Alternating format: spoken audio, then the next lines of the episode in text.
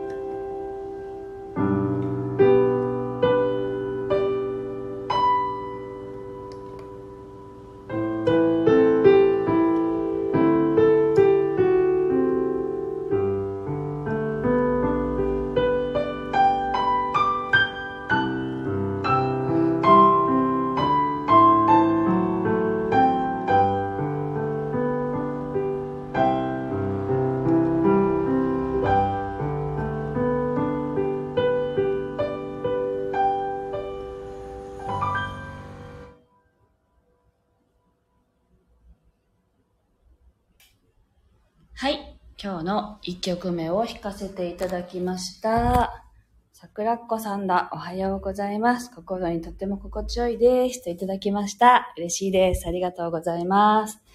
昨日のですね、あの、音をね、ちょっと入れながら弾こうかなと思うんですけれど、聞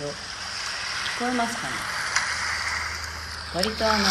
れが海の音ですけど、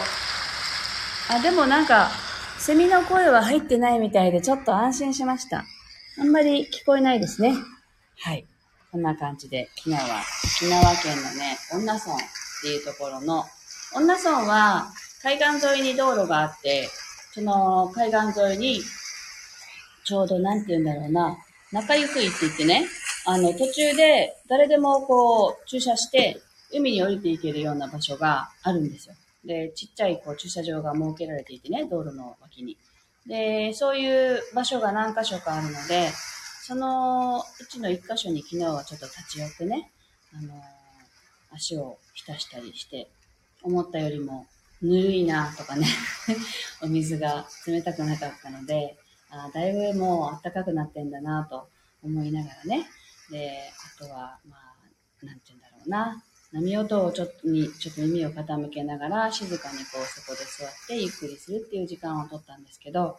あの、久しぶりに行ったんですよね。海自体は。なので、とてもなんか、あの、海はそんなに穏やかでもなかったですけど、それでもやっぱね、あの、海の波音聞いてると気持ちよかったなという感じで、今ここでもね、ちょっと音を出しながら2曲目弾いていきたいと思います。波音入れながら弾きますね。はい、弾いてください。あ、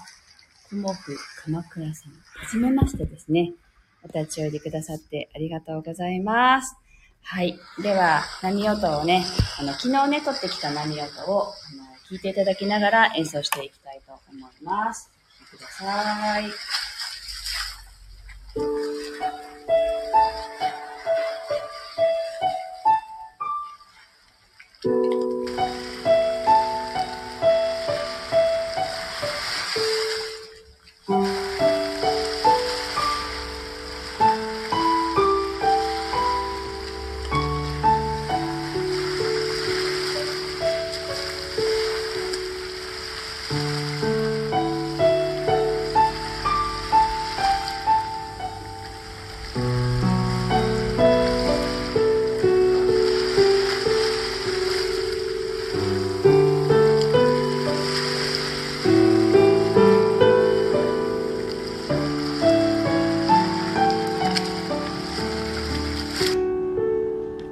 Música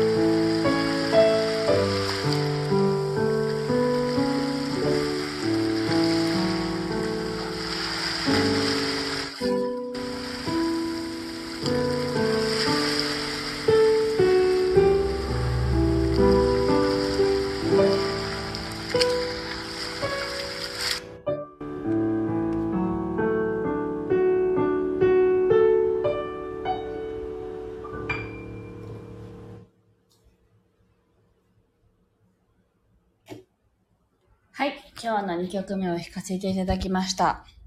どうなんでしょうか？波音ってですね、難しくて、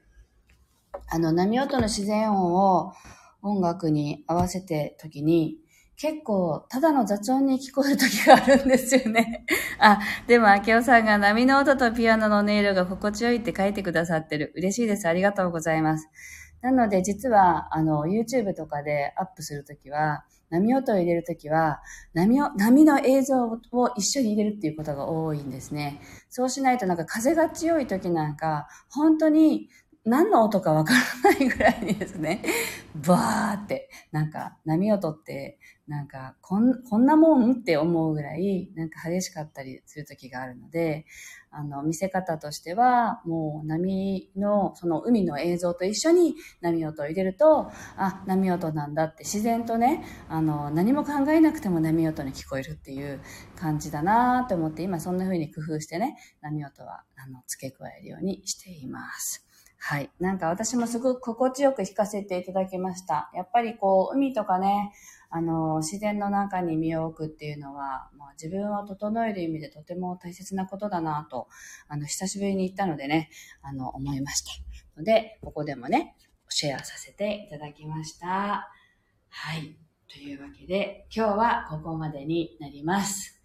えー、っと、今週末ですね、5月15日の日曜日に、ズームによるオンラインの会場で、森のマルシェエルブランシュというイベントが開催されます。で私も音の処方箋でね、出展させていただきますので、ぜひ遊びに来ていただけたら嬉しいです。あのあなたの音楽をその場で感じて即興で演奏するっていうことをやっています。で、まあ弾きながらいろんなもうね、イメージが見えてきたり、言葉が浮かんだりするので、弾き終えてからそれをあのお伝えするという形でやっています。音の処方箋はご予約していただけると、あの、通常1曲しか弾かないんですけど、2曲演奏しますので、あの、興味がある方はお問い合わせいただければ嬉しいです。後で説明欄にエルブランシュの、えっと、イベントの説明ページと、あと私の予約ページを貼り付けておきますので、よかったらご覧ください。あの、私のブースは、あの、その1回受けていただくのに2000円を頂戴しております。はい。で、あ、キリコさんがおはようございます。終わっちゃったって。そう、終わっちゃいました。